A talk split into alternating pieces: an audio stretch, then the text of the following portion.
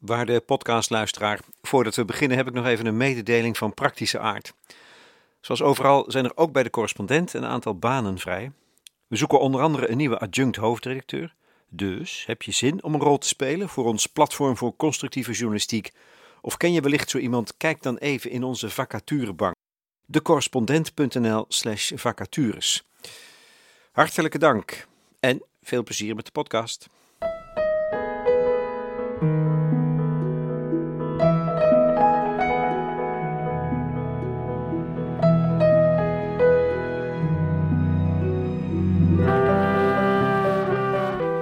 Goede gesprekken bij De Correspondent. Ditmaal met de filosoof Thijs Lijster over zijn boek Wat we gemeen hebben. Een pleidooi voor de praktijk van de commons. In een van de hoofdstukken haal ik een anekdote aan over een, um, een Amerikaan, een, een autoverkoper die op een gegeven moment in de schulden zat. Uh, en, en die toen uh, bedacht van, uh, ik ga percelen verkopen op de maan. Uh, en de, hij stuurde een fax naar de, uh, naar de Verenigde Naties, waarin hij eigendom claimde op de maan. Omdat in allerlei verdragen stond wel dat uh, geen enkel land eigendom kon claimen op de maan. Maar er stond dus niet dat geen persoon uh, eigendom kon claimen op de maan. Dus hij dacht van, ik heb een maas in de wet gevonden. Ik ga percelen verkopen op de maan. Uh, en de, uh, dat is natuurlijk al een gekke gedachte, maar... Maar het nog gekker is dat er dus ook nog mensen zijn die dat daadwerkelijk doen, die die percelen uh, kopen. En intussen heeft hij daar een, een rijke handel in en, en kan hij daarvan leven. Nou ja, dat zien we natuurlijk direct als een, als een hoax of een soort van oplichterspraktijk. Maar waarom vinden we dat dan inderdaad in het geval van de maan uh, heel uh, lachwekkend? Maar vinden we het op onze eigen planeet eigenlijk de normaalste zaak van de wereld, dat we uh, inderdaad land verkopen, maar, maar zelfs uh, tegenwoordig uh, genetische code. Dus uh, vormen van, uh, van kennis, uh, water, waar steeds meer een monopolie op komt van bedrijven als Nestlé of, of Coca-Cola. Daar is wereldwijd eigenlijk een, een, een vorm van strijd gaande, waarin datgene wat gemeenschappelijk is, steeds meer uh, wordt, uh, uh, in, in, in een vorm van koopwaar wordt, wordt ja. veranderd. Ja. Nou, eigenlijk is dit de kern van je betoog, denk ik. Om, om dat eens ter discussie te stellen weer. Ja. Dat idee. Ja. Inderdaad, om, om, om te laten zien dat het ook niet vanzelfsprekend is. Dat uh, inderdaad land uh, geprivatiseerd is. Hè. Dat, dat is een historisch uh, gegeven natuurlijk. Hè. Dat, dat, dat, dat is historisch ontstaan. Uh, en dat is ook nooit... In het verleden is dat ook nooit zonder strijd gegaan. Ik, ik uh, noem op een gegeven moment ook de, het voorbeeld van uh, de, de diggers en de levelers in, in het Verenigd Koninkrijk. Dat waren protestbewegingen uh, uit de, de, de zestiende, zeventiende eeuw. En die, die hadden die naam ook, diggers en levelers, omdat zij letterlijk de palen uit de grond trokken of de, uh, of de omheiningen met de grond gelijk maakten, die er waren neergezet om uh, land. De land wat dan van oorsprong gemeenschappelijk was, wat dus van die commons waren, maar die in handen waren gekomen van de landadel of van de, van de koning. En, en daar, daar ontstond dus allerlei vormen van strijd over. En, en heel dikwijls blijft die strijd onzichtbaar. Een, een andere auteur, David Bollier, die heeft het ook over de privatisering van de commons als een stille diefstal. Hè, omdat het vaak niet als een dief, diefstal gezien wordt, maar door de wet gefaciliteerd wordt. Uh, dus ik wilde die strijd juist eigenlijk daar, daar een schijnwerper op zetten. Van kijk, dit is iets wat voortdurend gaande is. Daar moeten we ons van bewust zijn. En we moeten, we moeten eigenlijk dus ook uh, ons positioneren in, in die strijd.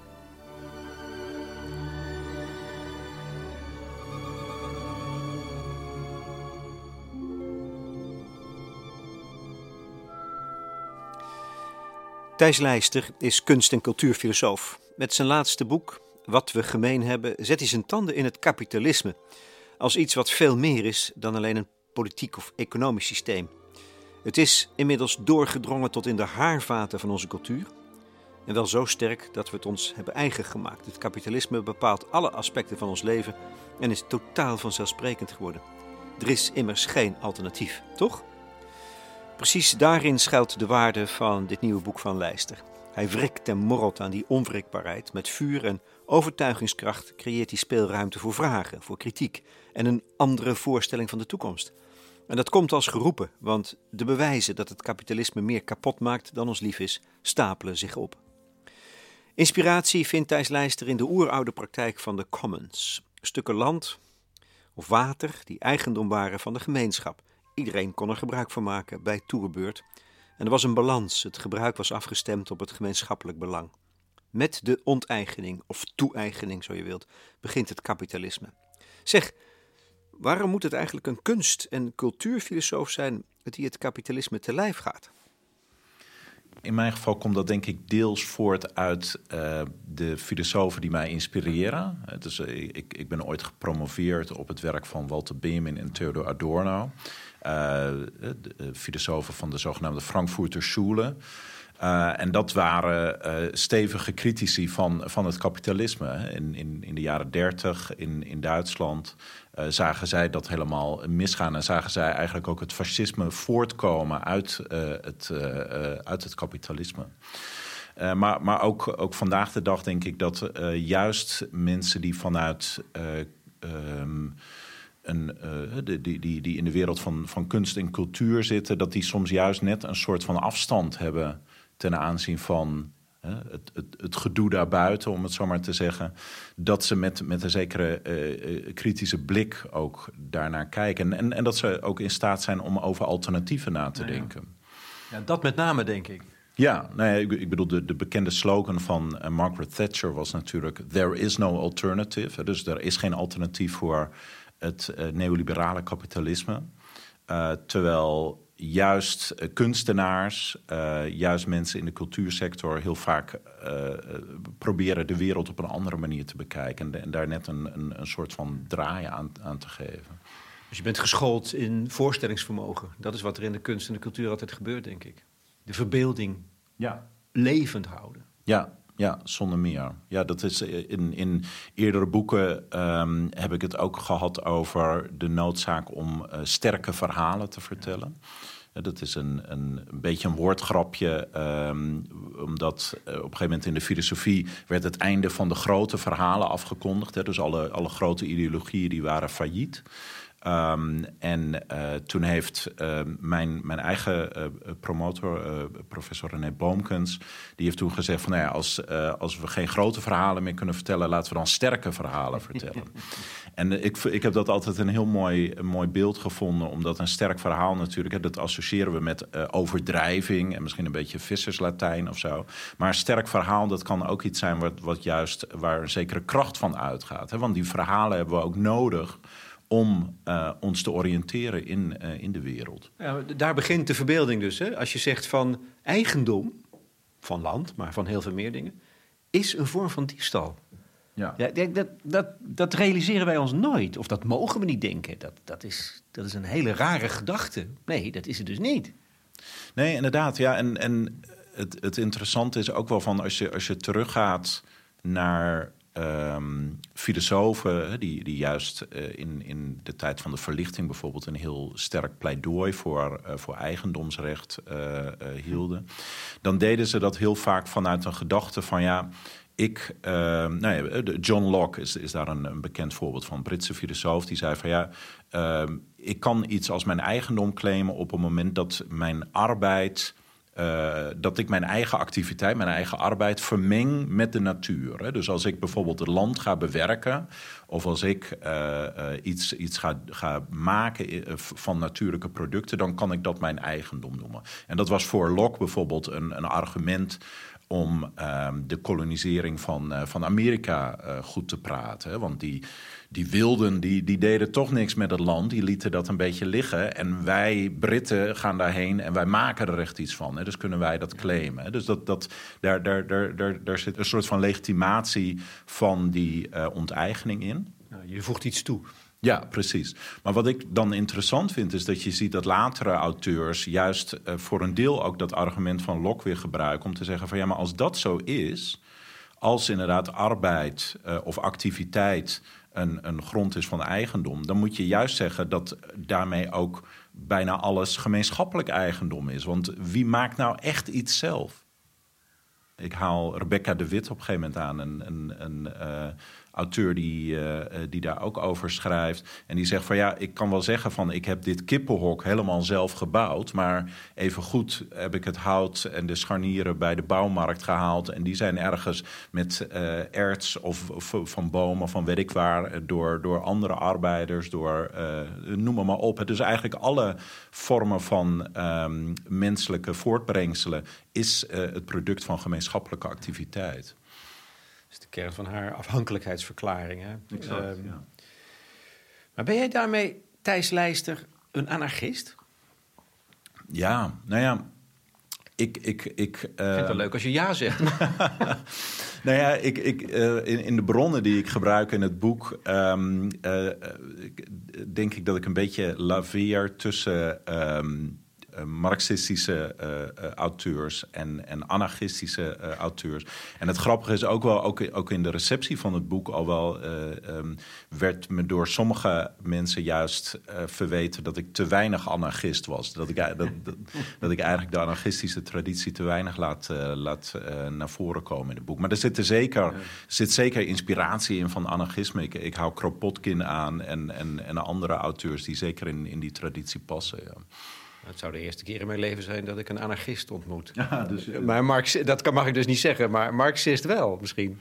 Ja, ik, ik zeg zelf liever altijd Marxiaan. Dat, ja. dat is misschien heel flauw. Nee, maar Marxist, dat, dat, dat klinkt natuurlijk heel dogmatisch. En ik vind ook het zelf altijd grappig dat als, je, uh, als mensen zich door filosofen laten inspireren... dan Uh, um, dan, dan noemen ze vaak van ik ben Kantiaan of ik ben Hegeliaan.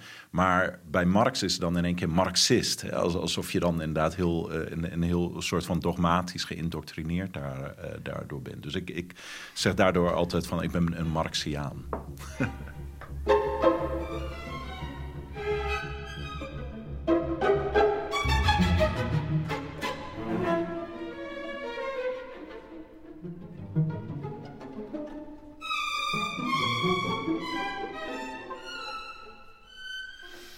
Ik wil het natuurlijk hebben over de meenten, het opbouwen van een alternatief.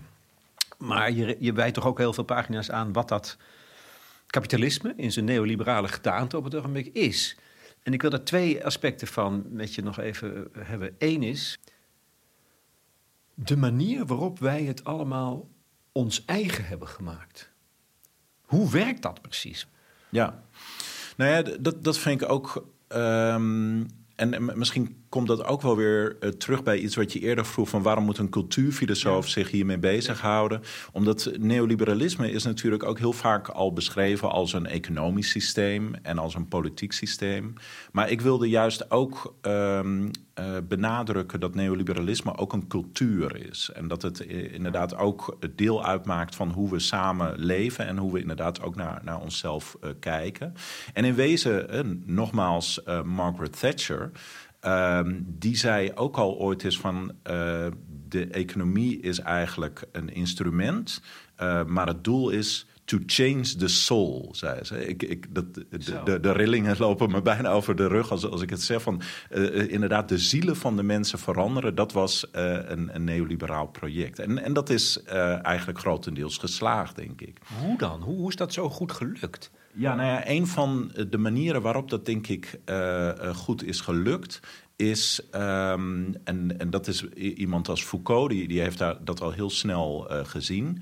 Uh, dat we onszelf steeds meer als een uh, ondernemer uh, zijn gaan beschouwen... en ook een ondernemer van onszelf. We, we, we spreken nu soms van de B V-ik. Uh, maar, maar, maar, maar, maar dat is denk ik iets wat heel erg uh, ons doordrongen is... dat we, dat we eigenlijk allemaal... Een, een, een zakje menselijk kapitaal, zoals dat soms wordt, wordt genoemd, uh, bij ons dragen. Waarmee we ook uh, investeren. We investeren in onze, uh, in onze uh, opleiding bijvoorbeeld. We investeren in onze kinderen. We investeren in een relatie. Dus een, een soort van economisch taalgebruik is helemaal doorgedrongen. Ook in allerlei sociale relaties. Um, en uh, daardoor zijn we inderdaad ook eigenlijk alles wat we gaan doen... Uh, gaan, gaan beschouwen in die termen en, en als een vorm van um, eigen verantwoordelijkheid. Hè? Dus als je, als je niet slaagt in je carrière of als je je, je kinderen mislukken, op wat voor manier dan ook, uh, dan, dan wordt dat ook uh, gezien als een soort van persoonlijk uh, falen. Hè? Dus, dus uh, uh, alle verantwoordelijkheid wordt als het ware teruggeworpen op, op het zelf. Ja. Dus niet alleen de overheid wordt als een bedrijf geleid. De stelling van Herman Tjeenk Willink en anderen natuurlijk. Maar het, het zelf dus ook. Ja. Onze identiteit, ons leven dus ook. Ja. Maar dat betekent dat die ideologie ongelooflijk krachtig heeft gewerkt. Ja. En het wordt gedaan alsof het geen ideologie is. Alsof het natuurlijkheid is. Maar het is ideologie. Hoe, hoe sterk is dat instrument? Ja. Nou ja, dat, dat is inderdaad buitengewoon uh, uh, sterk. Ik, ik, ik denk ook dat er... Um, kijk, voor, het, het, het kapitalisme is eigenlijk altijd heel erg goed in staat geweest om iedere vorm van kritiek um, in te kapselen en te absorberen. En, en een van de uh, voorbeelden daarvan, um, waar neoliberalisme voor een deel ook uit voortgekomen is, is juist ook de, de tegencultuur van, van, van de jaren uh, zestig... waarin er juist een heel grote wens bestond tot zelfontplooiing, tot uh, autonomie, uh, zelfexpressie, noem maar op. En, maar, maar, maar, maar dat soort dingen zijn eigenlijk allemaal ingekapseld in die nieuwe uh, geest van het kapitalisme, zoals het soms genoemd wordt.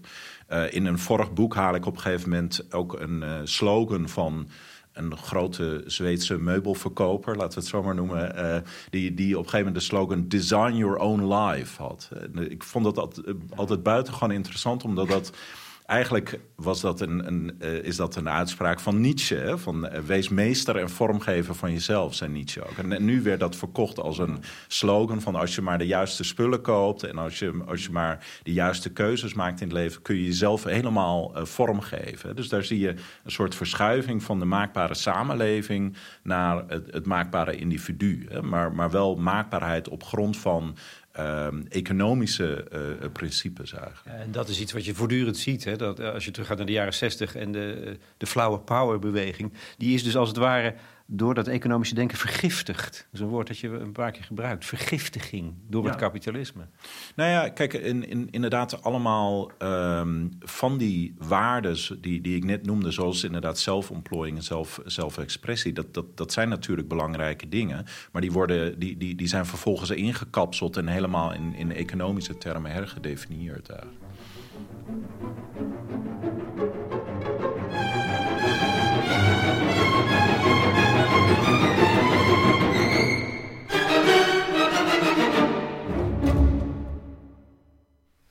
Dat is één.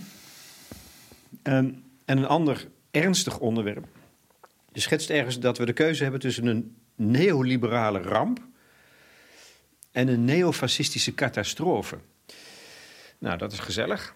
Als dat de alternatieven zijn. Nee, er is een derde. Dat, is de, dat zijn die meenten. Laten we het niet vergeten. Maar daar vind ik dat, dat, dat daar urgentie in zit. In die analyse van de opkomst van extreem rechts en het illiberale.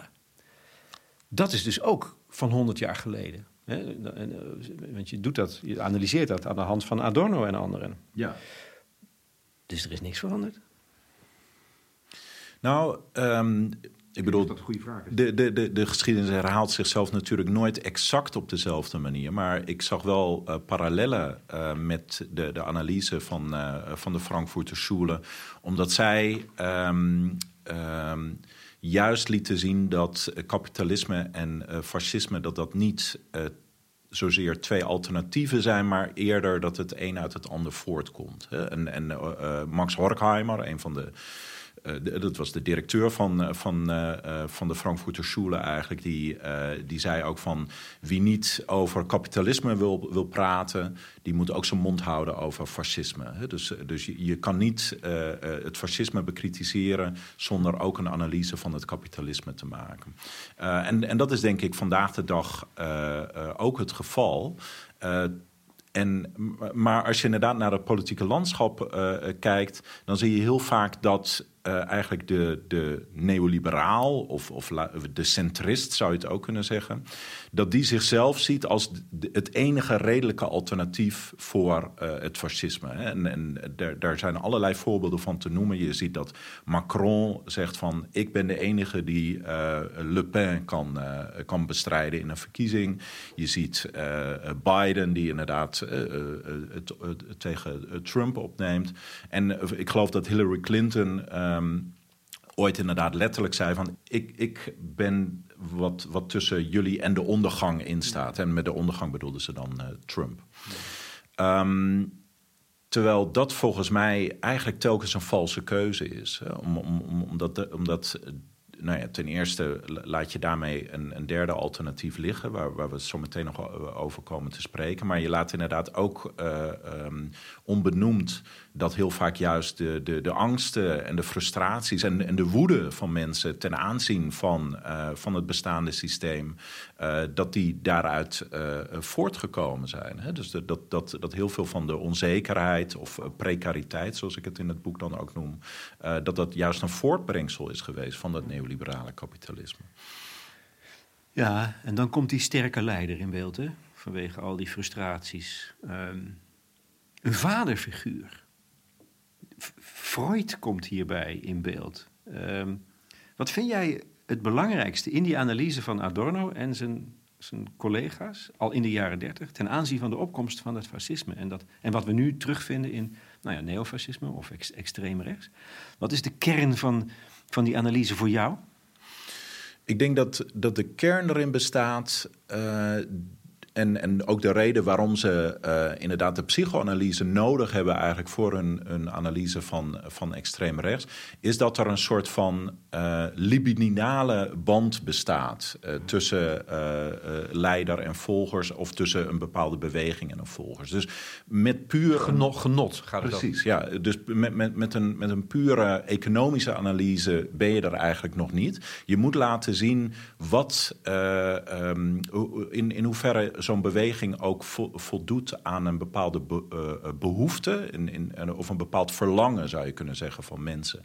En, en je noemde zo net uh, de vaderfiguur, uh, de, de leider als, als vader. Dat, dat klopt eigenlijk, dat klopt voor een deel, want die leider die is tegelijkertijd ook een soort, moet, moet ook een soort van gemankeerde uh, uh, vader zijn. I- eigenlijk moet de leider ook tegelijkertijd een loser uh, zijn. En, en, en, want, want dan kan je je met hem identificeren. Precies, ja. En, en, en, uh, dus er zit altijd een soort van dubbelheid in uh, die figuur van de leider.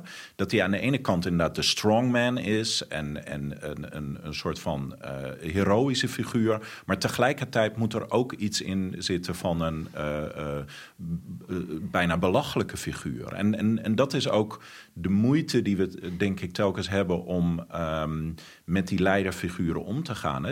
Je zag dat heel duidelijk bij iemand als, uh, als Trump. Die, werd, uh, die deed telkens de meest belachelijke uitspraken. Uh, die, die was zelf ook een, een soort van Uh, on- onhandige figuur. En, maar op het moment dat daarop gewezen werd, was dat nooit een reden voor, voor mensen om hem de rug toe te keren. Want dat was juist eerder een vorm van identificatie. Van, uh, hij was in, in, in een artikel, wat ik daar een keer over las, uh, werd ook uh, gezegd, he was the loser that, uh, that won. Uh, dus uh, hij, hij, uh, juist het, het, het feit dat hij niet tot het establishment uh, behoorde en dat, het, uh, tot, uh, en, en, en dat hij juist door dat establishment ook als een soort van belachelijke figuur werd gezien. Dat was juist het moment van identificatie met al die mensen die zichzelf ook als uh, deplorables uh, ja. zagen. Ja, onvolwassenheid dus. Maar dan in maatschappelijk verband, zou je kunnen zeggen. Ja, inderdaad. Onvolwassenheid en, en daarmee ook Um, Uh, het, het genot wat erin bestaat om de dingen te kunnen zeggen die je eigenlijk niet mag zeggen. Hè? Het, het feit dat hij voortdurend uh, racistische en seksistische uh, uh, praat uh, spuiten, dat, dat was juist ook een, een extra bron van, van genot. Hè? Eindelijk iemand die zegt waar het op staat. Zeg maar. En die identificatie of die onderwerping aan de sterke autoriteit, de vader, die slaat dan vaak om, gruwelijk genoeg, in sadisme. Dus dat je dan naar beneden tegen de andere zwakkeren gaat aantrappen. Ja, dat is toen in de jaren dertig gebeurd. Ja, nou ja, in, in die analyse van, van de Frankfurter Schule, die had het inderdaad over een vorm van sadomasochisme eigenlijk. Hè? Dus het masochisme bestond er dan in van uh, de bereidheid om je te onderwerpen uh, aan een, een beweging of aan een leider. En daarin ook eigenlijk je eigen behoeften uh, te verontachtzamen. Um, maar tegelijkertijd inderdaad een, een sadisme uh, ten aanzien van diegenen uh, die aan de andere kant van het hek uh, staan. Zeg maar. en, en, en, het mag een soort machtswellust om, om je gevoel van eigenwaarde, denk ik, weer te herstellen dan, ja. na die onderwerping. Ja. Maar die machtswellust uit zich dan tegenover de zwakkeren en de vreemden. Ja, ja. Ik zie ja. het nu weer zo voor me. Ja, precies. Hè? Dus... dus... Die, die, die beweging of, de, of die leider, die, die vult je eigenlijk weer opnieuw met een, met een vorm van uh, trots. Uh, en die, die trots die, die, die kan ook weer gebotvierd worden op, op diegene die, die buiten die groep valt. Ja. Het helpt om te begrijpen, zo'n analyse van honderd jaar oud. Maar het maakt het niet minder angstaanjagend als we naar onze eigen tijd kijken, vind je niet?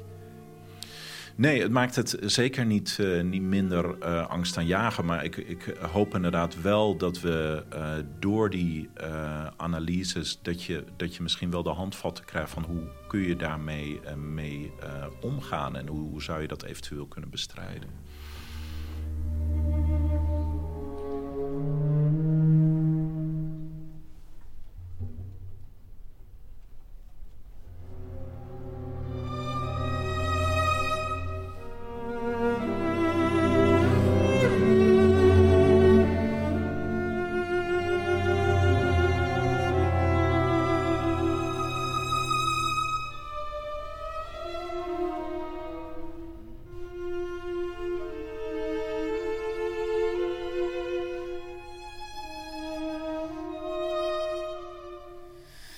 Het valt te bestrijden door na te denken over de commons, de meentes, maar ze ook in praktijk te brengen.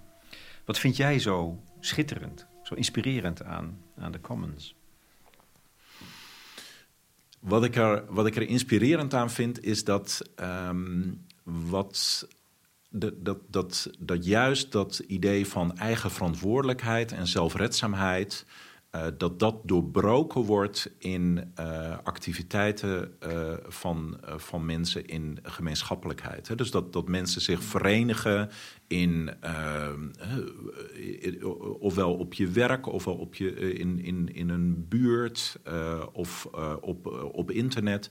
En, en daarmee eigenlijk uh, heen stappen over...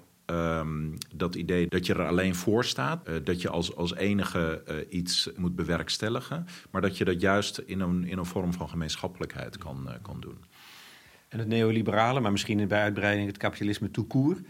is een aaneenschakeling geweest, al dus al eeuwenlang, van onteigeningspraktijken. Uh, Ja, ja in, in, in wezen zou je kunnen zeggen dat het, het startschot van, uh, van het kapitalisme... Uh, dat dat de onteigening van, van de meente uh, was. Hè. Dat, dat is iets waar, waar Marx al over schrijft in, in Das Kapitaal. Dat hij zegt van ja, uh, op het moment dat uh, gemeenschappelijke gronden werden uh, onteigend uh, en uh, omheind... Uh, dat was tegelijkertijd het moment dat gemeenschappen niet meer in hun eigen levensonderhoud konden voorzien. Dat uh, mensen van een, een land werden weggejaagd en in de steden terechtkwamen... waar dan een uh, industrieel proletariaat ontstond. En, en vanaf dat moment moesten mensen eigenlijk in loonarbeid gaan werken. Um, dus die, die onteigening van de meente...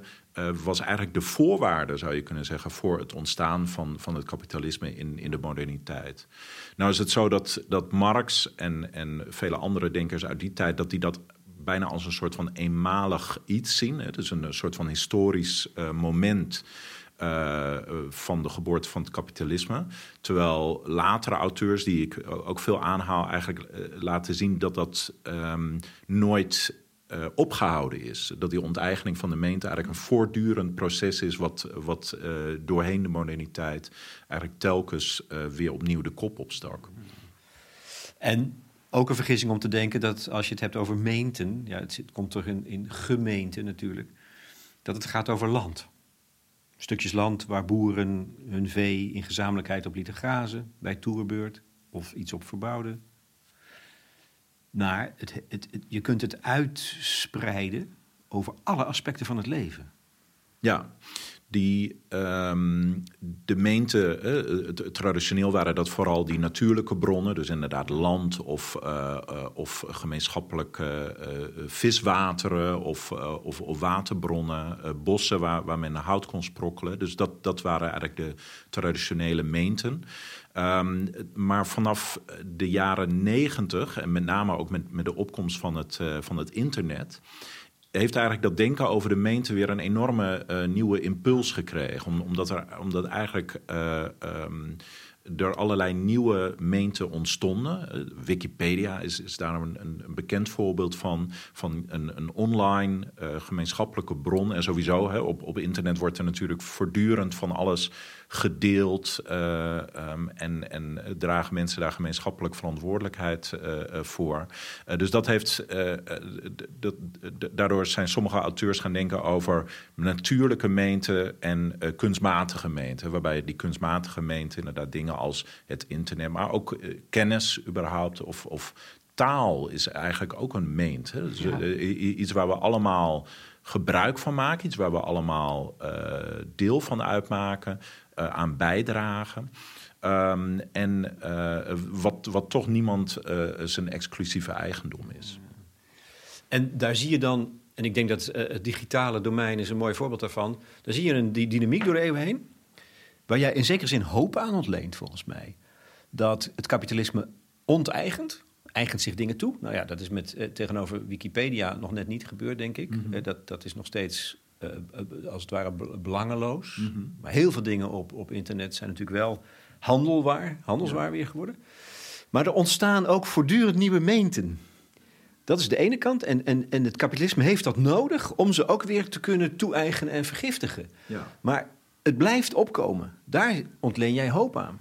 Ja, precies. Hè? Dus die, um, dat laat eigenlijk zien dat die onteigening van de meente, dat dat niet uh, een soort van lineair Uh, proces van, van uh, uh, t- tot een soort van nulpunt, dat er niks meer over is. En, en ook z- zelfs dat is niet helemaal nieuw, zou je kunnen zeggen. Uh, een, een, om, om, omdat in de onteigening van de meente, daar worden telkens toch ook weer de, de, de condities gecreëerd om nieuwe meenten uh, te, uh, te doen ontstaan. Uh, in, de, in, in wezen zie je dat al in de negentiende eeuw. Wat het proces wat ik net uh, beschreef, uh, die, die, die arbeiders die trokken naar uh, de steden.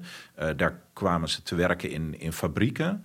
Um, die fabrieken waren natuurlijk het eigendom van de kapitalist, om het zo maar even te zeggen. Maar tegelijkertijd uh, was dat wel, uh, waren dat ook de plekken waar arbeiders natuurlijk zich begonnen te verenigen. Hè? Waar ze, uh, zeg maar, nadat de bel uh, had, uh, had, had, had geluid van dat, dat het schaftijd was of, of, of dat, dat het werk over was, begonnen ze uh, uh, uh, samen te komen, begonnen ze te overleggen en begonnen ze uh, gemeenschappelijk uh, plannen te bedenken van hoe kunnen we uh, onze situatie verbeteren. En, en, en zo ontstonden arbeidersbewegingen, vakbonden, noem maar op.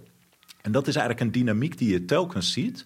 Dat er weliswaar onteigeningen zijn en, en omheiningen van meenten, maar dat er toch telkens ook weer uh, nieuwe condities ontstaan om ook weer nieuwe meenten uh, te doen ontstaan. Ja, voor even dan. Dat kapitalisme heeft het als het ware nodig om te kunnen parasiteren. Ik denk aan, aan het idee van start-ups. Ja. In vergelijking. He, die, die ontstaan voortdurend. En nou, als het succes heeft, wordt het meteen dus opgeslokt door het grote kapitaal. Dat is een parallel. Ja, zonder meer. Zo werkt het. Nou ja, dat, dat, dat, is, dat is zonder meer het geval. Maar ik, ik, ik denk dat je daar ook, je moet er ook weer niet fatalistisch over zijn, in de zin van dat dat een soort van Uh, uh, natuurwet zou zijn die in, in steen gebeiteld is. Om, omdat het bij uitstek denk ik iets is waar juist strijd over moet, uh, zou moeten zijn. Eh, een, een voorbeeld wat ik ook aanhaal in het boek, dat is een, een, uh, nogmaals een artistiek project van, van Jonas Staal samen met een jurist, die uh, nu ook zegt van ja, we moeten Facebook eigenlijk collectiviseren. Uh, omdat uh, al die activiteit, uh, uh, vormen van gemeenschappelijkheid, die stoppen wij daarin. Maar wij profiteren daar niet van. Hè? Want, want uh, Zuckerberg en zijn aandeelhouders, die uh, strijken de winst op. Terwijl dat, uh, dat, dat zijn allemaal onze dingen die, die daarin zitten. Ja, dus eigenlijk z- zou dat, een, zou, zou dat een, een, een collectieve dienst moeten zijn in, in plaats van een private uh, uh, industrie. Hoe, wat voor soort strijd zie je dan voor je? Nou ja, in, in dit geval uh, uh, wordt dat als een rechtszaak uh, ingezet. Dus dat is dan een, een juridische strijd. Maar um, in, in wezen zie je die strijd natuurlijk overal de kop opsteken. En, en een van de hoofdstukken gaat ook over de stad. Uh, en de stad is denk ik bij uitstek een plek waar je die strijd voortdurend uh, ziet. Hè? Waar, waar, waar aan de ene kant uh, enorme privatiseringen plaatsvinden en, en monopolies van, van huizeneigenaren. En tegelijkertijd zie je een, een tegenbeweging van um, stadsactivisten uh, die uh, het recht op de stad uh, terugclaimen. Hè? Die, die, die zich uh, te weerstellen tegen gentrificatie of, of tegen vormen van uh, onteigening of uitzettingen in de vorm van kraken of, of, of bezettingen. Uh, dus, dus daar zie je die strijd heel concreet plaatsvinden. En die verplaatst zich dan zelfs naar de politiek. Ik las vandaag in de krant dat de belastingwetgeving komt die um, de, de, de huisjesmelkers een beetje tegen moeten gaan. Ja, nou ja, goed. Kijk, de, de, de politiek die... Um, Uh, die speelt daarin absoluut een rol. En, en ik, ik, ik vind het ook altijd belangrijk om te benadrukken dat dat inderdaad niet een kwestie van eigen verantwoordelijkheid is, maar dat, we, uh, de, dat de systemen ook moeten veranderen. Maar je ziet natuurlijk altijd wel dat de politiek vaak een beetje uh, um, erachteraan hobbelt. In, in, in de zin van, er moet eerst een woonprotest plaatsvinden. Er moeten eerst uh, mensen zich daarover uh, over uitspreken. En, en er moeten belangenorganisaties ontstaan. Uh, en, en dan uh, uh, sijpelt dat als het ware door in, in wetgeving.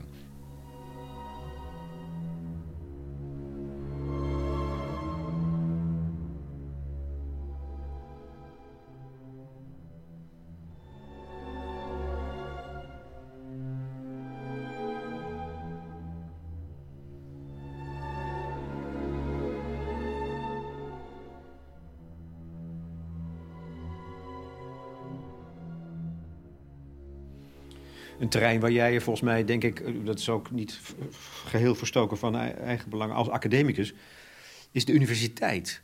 Ja. Dat vind ik wel interessant, want daar zijn we ook niet van geneigd om te denken dat dat een meente is. Hè? Dat je, maar die kun je heel goed zo beschouwen. Ja, ik... ik...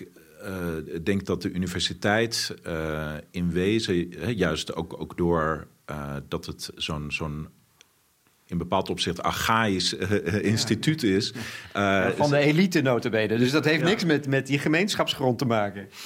Uh, nee, nee, dat niet inderdaad. Maar het, het, het, er zitten tegelijkertijd allerlei sporen, zou je kunnen zeggen, in van, van eerdere systemen of van, van eerdere organisaties van de samenleving. Dus daarom, da, da, daarom vind ik het inderdaad ook interessant om, om tegen die universiteit ook aan te kijken als een vorm van kennismeent. Omdat het, nou ja, goed, ook, ook meer principieel denk ik dat kennis uh, en wetenschap is bij uitstek iets wat in gemeenschappelijkheid plaatsvindt.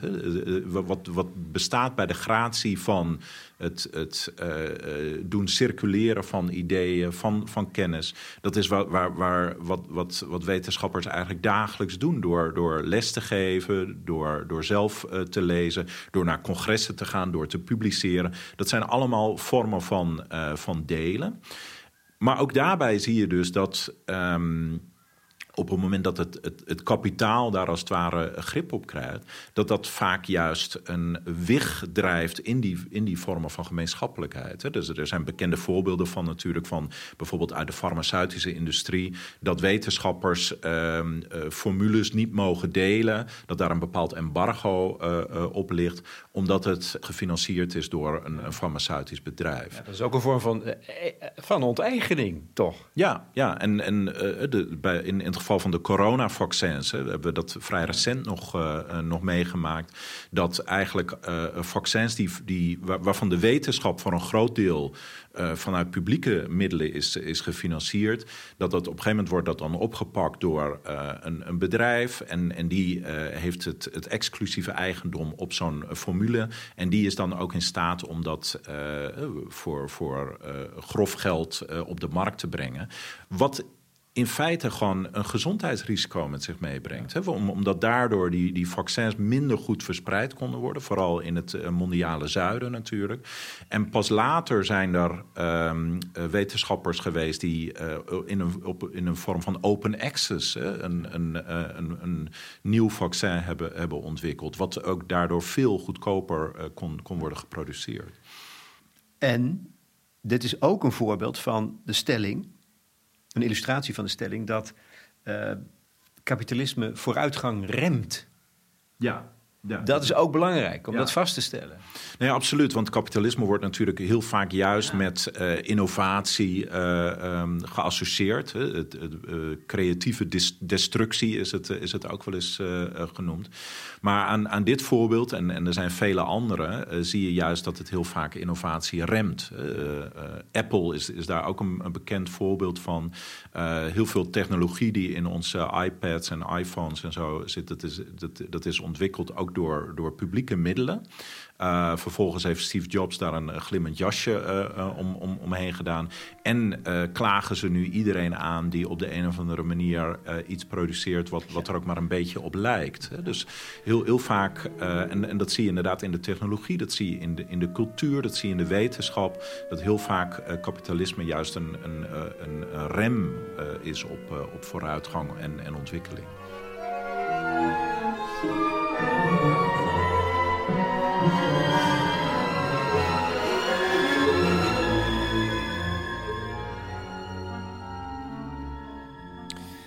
Hoe krachtig zijn ideeën? Bijvoorbeeld de hardnekkige illusie dat het geniale individuen zijn die garant staan voor innovatie. Is een leugen, of in ieder geval bezijdende waarheid. Het zijn bijna altijd collectieven die daarvoor zorgen. Om ons heen zien we allerlei collectieve praktijken ontstaan die het oude idee van de commons nieuw leven inblazen op het gebied van energie, wonen, eten, vervoer. Wat je nodig hebt zijn drie dingen, drie ingrediënten. één, een gezamenlijke bron. twee, de activiteit van het delen en drie, een gemeenschap. Maar, zo stelt Thijs Lijster in zijn boek Wat we gemeen hebben, het is niet alleen een praktijk. Het is ook een begrip. Je hebt een ideologie nodig als tegenkracht. Ik, ik denk dat er, dat er die wisselwerking tussen, tussen theorie en, en praktijk Um, uh, altijd is uh, en, en altijd is geweest. Uh, dat, uh, voor, voor een deel is ook dat, dat denken en dat schrijven over de commons is, uh, is geïnspireerd door allerlei uh, protestbewegingen en, en, en, activist, uh, en uh, vormen van activisme. Tegelijkertijd zie je ook dat uh, juist uh, concepten heel erg uh, sturend kunnen zijn voor, uh, voor vormen van, van activisme. En dat, dat juist doordat je met een uh, andere uh, bril naar, naar de wereld gaat kijken, dat je juist denkt van, hé, hey, maar dit klopt helemaal niet. En, en hier moet verandering in komen. Dus ik, ik haal op een gegeven moment die beroemde zin aan van uh, Marx, uh, die, die schreef, um, filosofen hebben tot nu toe de wereld verschillend geïnterpreteerd, maar het komt erop aan om, om de wereld te veranderen. En ik, ik zeg dan van ja, um, in wezen is dat een valse tegenstelling. Omdat als je de wereld uh, wil veranderen, um, moet je hem eerst ook altijd anders geïnterpreteerd hebben dan, laten we zeggen, de heersende uh, status quo. Wat ik heel inspirerend vind is zoals je schrijft. Eigenlijk heb je het dan over een nieuw wereldbeeld, hè? Of een nieuw mensbeeld. En um, het is heel erg inspirerend om te denken over de mens als een precair wezen. Nou ja, misschien eerst even ingaan op wat je net zei van een nieuw mensbeeld of een nieuw wereldbeeld. Dat, dat is, dat, dat, nee, dat geeft niet. Maar, maar zo hardnekkig is dat kapitalistische wereldbeeld. Ja, precies. Nee, maar om, om, omdat het in wezen natuurlijk ook put uit uh, hele oude tradities, ook uh, niet-westerse uh, uh, tradities. Uh, uit uh, feministische uh, tradities, uh, die, die juist heel vaak ook de, de, de inspiratie bieden voor een uh, kritiek op, op het kapitalisme. Dus het, het nieuwe daarvan, uh, dat, uh, dat, dat, dat wil ik wel in, in vraag stellen. En, en ik wil ook zelf Um, dat, dat hoop ik ook wel in het boek te benadrukken, dat ik zelf ook helemaal niet pretendeer hier het, het wiel uit te vinden of zo. Maar, maar juist ook laat zien, hè, dat, dat zou ook haak staan op dat idee van de meent. Omdat ik ook voortdurend put uit de ideeën en, en, en, de, en de filosofieën die er al, uh, al voorhanden zijn. Um, nee, maar dat snap ik. En, en er zijn voortdurend voorbe- concrete voorbeelden van die praktijk. Maar het is van belang om dat, om dat te benadrukken, dat wereldbeeld, en hoe dat werkt, of dat... Um, om daar hard aan te werken. Ja. Omdat het kapitalistische wereld, mensbeeld, zo effectief is juist. Ja, ja nee, zonder meer. Dat, dat is absoluut waar. Dat wordt ons als het ware uh, dagelijks uh, ja. uh, ingepeperd. Dus we, dus we hebben soms die, die andere blik juist, uh, juist heel hard nodig. Nee, maar om in te gaan op, op die, die precariteit... Uh, of, of, of kwetsbaarheid, uh, dat is um, uh, denk ik inderdaad iets, iets wat, wat van belang is om, om te benadrukken. Omdat um, juist uh, de, die neoliberale ideologie natuurlijk heel erg heeft gehamerd altijd op, op eigen verantwoordelijkheid en zelfredzaamheid. En dan in, inderdaad ook je, je prestaties of, of de dingen die je hebt voortgebracht, dat die helemaal jouw eigen uh, verdiensten zijn. Uh, terwijl als je de mens bekijkt vanuit uh, kwetsbaarheid, dan laat je juist zien dat we allemaal uh, kwetsbare wezens zijn. Dat dat betekent dat we voortdurend afhankelijk zijn van de zorg uh, en uh, de ondersteuning van anderen. Al, al van, van baby af aan natuurlijk, dat, dat spreekt voor zich. Uh, maar dat dat eigenlijk nooit, uh, nooit ophoudt en dat dat eigenlijk altijd zo blijft. En dat dat ook juist niet iets is waar we ons hoofd van moeten afwenden als het ware in, in schaamte of met walging, maar, maar iets juist, dat daar juist de schoonheid van het mens zijn in zit. Hè? In de onvolledigheid, in de, um, in, de, in de kwetsbaarheid. En dat kwetsbaarheid en onvolledigheid juist uh, de basis vormen voor solidariteit en gemeenschappelijkheid en, en liefde in wezen. Ja, het gaat ook over interconnectedness en uh, Ubuntu. En, en er zijn heel veel filosofische stromingen overal in de wereld waar dit de kern van is, nota bene. Ja, ja.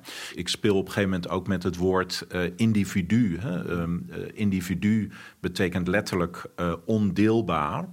Uh, vanuit, het, vanuit het Latijn. In het, in het Grieks heb je uh, atomos. Dus wat, dat betekent hetzelfde eigenlijk. A, uh, atomos, uh, ondeelbaar. Dus eigenlijk wordt het individu als een atoom gezien. Hè? Als een soort van elementair deeltje wat door de ruimte zweeft. En af en toe botsen we op iets anders. Maar we, we, dat is een soort van ja, op zichzelf bestaand uh, uh, uh, kern. Terwijl... Um, als je vanuit kwetsbaarheid bekijkt en vanuit onvolledigheid, dan zou je juist moeten zeggen, we zijn condividu. Hè? We zijn mededeelbaar. We, zijn, uh, in, we maken inderdaad deel uit van uh, een, een, een netwerk van verbindingen zonder welke we niet eens bestaan. Hè? Zonder al die verbanden, zonder mijn verbanden met uh, mijn familie, mijn, mijn gemeenschap, maar ook met uh, de organismen in mijn, uh, in mijn lijf en met de technologieën waar ik uh, ge- gebruik van maak. Ben ik überhaupt niet eens. Nee. Nee, er zit ook schittering in. Het is ook zo mooi juist. En waarom zouden we dat afwijzen? Ja, d- daar bestaat inderdaad een hele sterke uh, neiging... juist vanuit die, die neoliberale ideologie... Om, om, om, om dat soort verbanden allemaal uh, af te wijzen... en de, de, de soort van self-made entrepreneur uh, uh, te zijn. Ja, en sterker, het heeft ook een, een maatschappelijke uitslag. En dan wordt het gevaarlijk als je onvolledigheid afwijst... in maatschappelijke termen, dan krijg je een, een, een gemeenschap... die vijandig staat tegenover wat er van buiten komt. Terwijl ook daar geldt wederzijdse afhankelijkheid. Ja, zonder meer. Ik, ik haal dan een, een uh, Italiaanse uh, filosoof aan, uh, Roberto Esposito. Die, die heeft daar veel over geschreven. En die, die speelt ook met de termen... Um, uh, gemeenschap, dus communitas uh, v- vanuit het Latijn en uh, uh, immunitas. Dus het, uh, en, en hij zegt van ja, f- gemeenschappen hebben heel dikwijls de neiging om zich te immuniseren. Uh, oftewel om, om buiten, uh, om, om, om de, de ander of de buitenstaander, om, om, om zich daar als het ware van, van af te wenden. Maar in die gemeenschap zelf zit dat andere of dat buiten zit eigenlijk altijd al uh, uh, ingebakken. Dus op het moment dat je je daartegen zou willen immuniseren, val je eigenlijk de gemeenschap zelf uh, aan. Omdat gemeenschappelijkheid bestaat juist bij uh, die relatie met de ander. Je wordt veel vatbaarder voor ziekte. Als je het op die manier zou proberen buiten te sluiten. Ja, precies. Ja. De, de, dat is het, het, het beroemde verhaal van uh, Edgar Allan Poe, de um, Mask of the Red Death. Um, waarin hij ook vertelt over een stel edelen wat zich uh, um, wat, wat, wat, wat op de vlucht voor een, um, uh, voor een pest uh, zichzelf heeft opgesloten in een klooster. En dan is er gemaskerd bal en dan op, op, op, op een gegeven moment doet iedereen zijn masker af en een van die gasten blijkt dan zelf de rode dood te zijn. Hè? Die, die, die pest die, uh, die heerst en dan valt iedereen dood op de grond. Maar dat is een prachtige metafoor ook voor hoe juist het, het je immuniseren, de, het, het, het proberen buiten te sluiten van, van die dreiging van buitenaf, dat die uiteindelijk juist leidt tot de, de ondermijning van, van die gemeenschap zelf. Als je je hoop vestigt op het precaire zijn van mensen, omdat daar een kracht in zit, in onze vruchtbaarheid en de schoonheid, dan moet je dat onderscheiden van precariteit. Want dat is um, de ongelijke manier waarop het verdeeld is, dat precair zijn.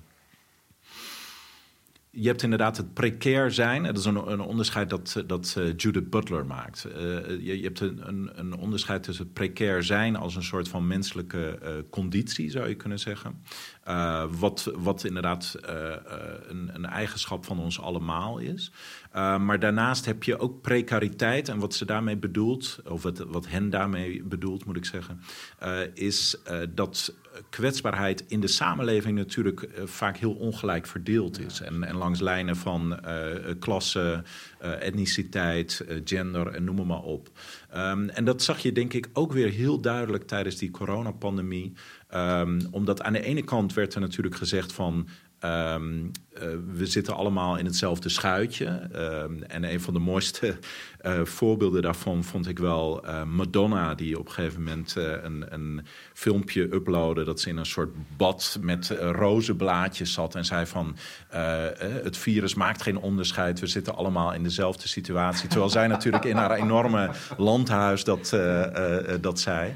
Um, En, en uh, om, omdat je natuurlijk wel degelijk zag dat uh, mensen van kleur uh, uh, veel vaker slachtoffer van corona werden. Je zag dat uh, in, in huishoudens uh, de, de zorg voor, voor, voor kinderen uh, veel vaker op het bordje van, uh, van vrouwen kwam. En noem maar op. Hè. Dus uh, dat, dat ouderen in verzorgingstehuizen veel vaker het slachtoffer werden. Dus je zag dat die, dat die kwetsbaarheid eigenlijk heel ongelijk uh, verdeeld was. En dat is, nogmaals, dat is niet een soort van natuurlijk gegeven, maar dat is ook hoe we de samenleving hebben ingericht. De samenleving is op een bepaalde manier ingericht dat sommige mensen meer, zou je kunnen zeggen, uh, dat hun kwetsbaar uh, zijn veel uh, meer voor problemen zorgt dan voor anderen. Dus ook al zijn we inderdaad allemaal kwetsbaar, uh, die kwetsbaarheid is tegelijkertijd op een hele ongelijke manier gedistribueerd.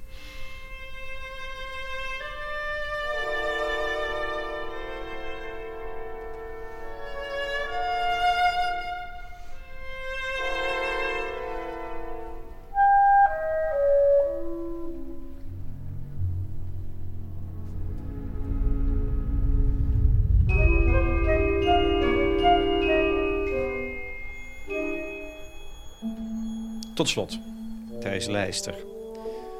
Is er een weg terug? Ik denk het wel. Ik, ik denk dat uh, op dezelfde manier als dat we in de afgelopen uh, decennia hebben gezien dat steeds meer dingen uit ons dagelijks leven in vormen van koopwaar uh, veranderd zijn.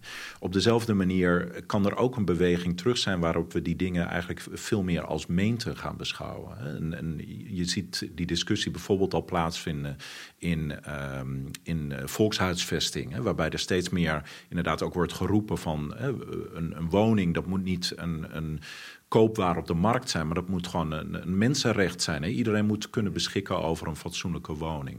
Maar hetzelfde uh, kun je, kun je uh, ook zeggen over uh, voedsel, over vervoer, over zorg en noem maar op.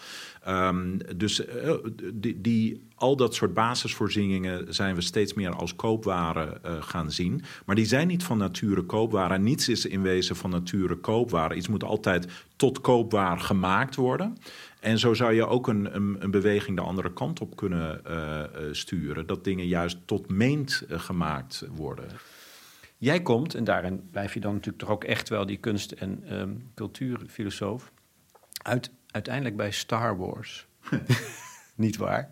Ja, nou ja, dat voorbeeld van Star Wars haal ik, haal ik aan, omdat dat denk ik een, een mooi voorbeeld is van hoe um, uh, sociale en politieke bewegingen altijd uh, verschillende groepen Uh, aan zich moeten, moeten binden. Of, of uh, eigenlijk mensen op verschillende manieren aan zich moeten uh, binden.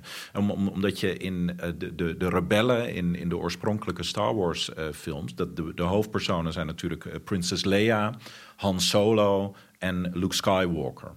En Prinses Leia, die heeft een bepaald ideaal.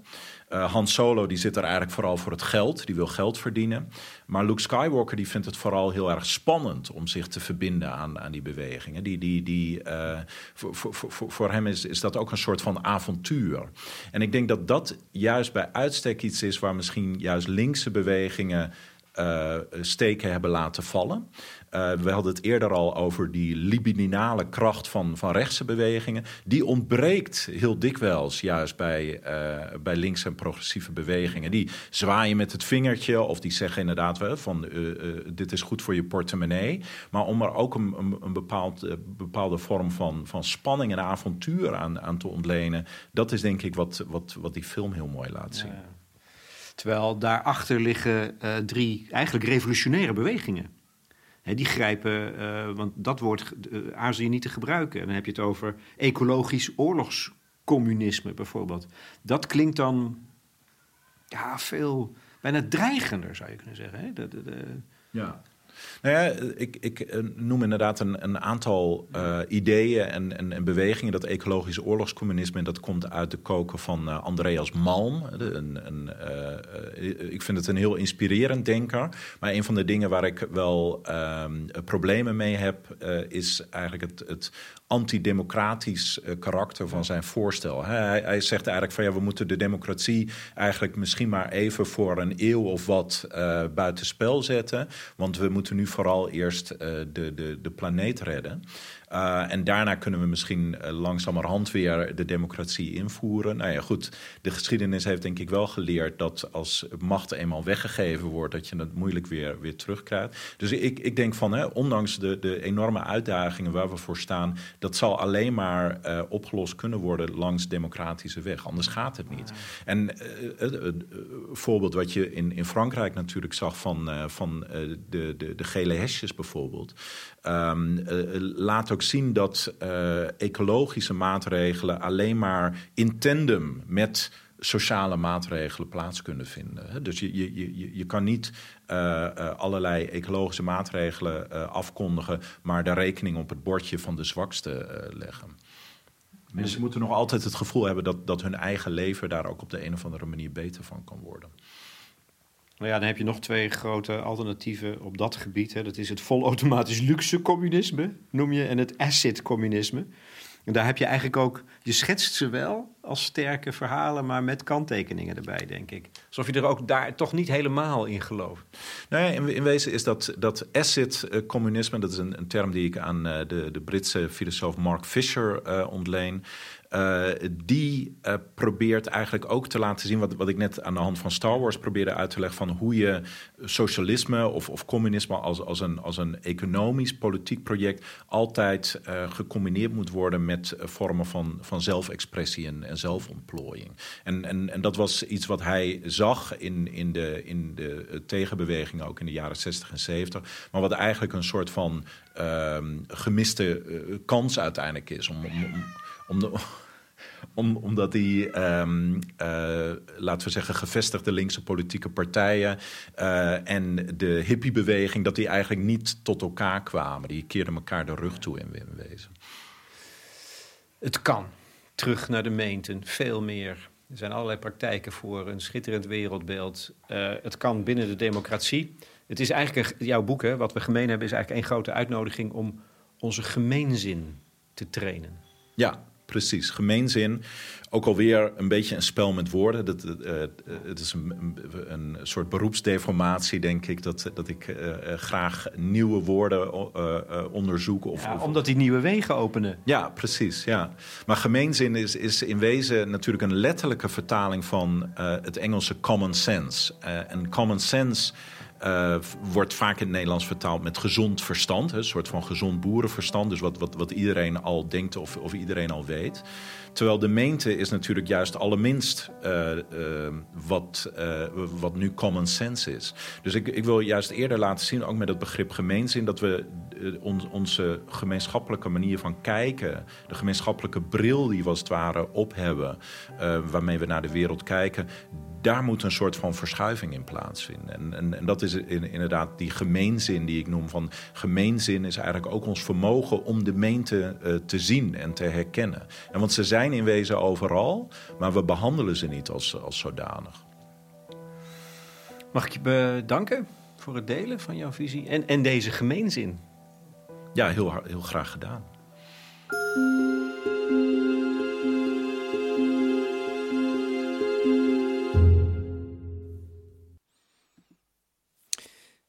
Thijs Lijster in gesprek met Lex Bolmeijer voor De Correspondent over zijn boek Wat we gemeen hebben. Dat is uitgebracht door De Bezige Bij. Willen jullie hierover doorpraten, dan kan dat op ons forum. Laten we de praktijk van de meentes verder ontwikkelen. De discussiesectie is toegankelijk voor leden. En je bent al lid voor negentientjes per jaar. Dan krijg je dan twaalf maanden kwaliteitsjournalistiek voor voorbij de waan van de dag. De muziek tenslotte. Ik koos op aanwijzing van Thijs Lijster voor revolutionaire muziek. Korte stukken van Anton Webern, uit de tijd dat alles in de muziek op de schop moest en in de wereld op de schop ging. Uitgevoerd door de Berliner Philharmoniker onder leiding van Pierre Boulez.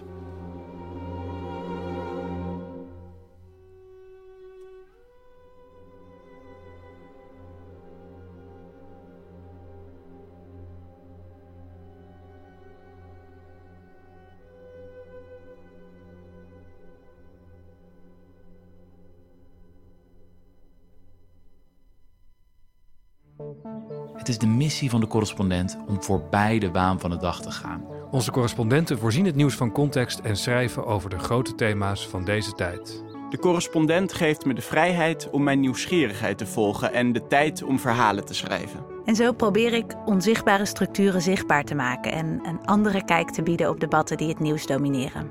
Dan gaat het minder over het spelletje en veel meer over wat er op het spel staat. Vanaf dag één zijn onze artikelen, boeken en podcasts gefinancierd door onze leden. Volg ons op onze journalistieke zoektocht. Overweeg eens lid te worden van De Correspondent. En maak daarmee samen met ruim zeventigduizend anderen onze onafhankelijke journalistiek mogelijk. Dus word lid van De Correspondent. Ja, word lid. Word lid.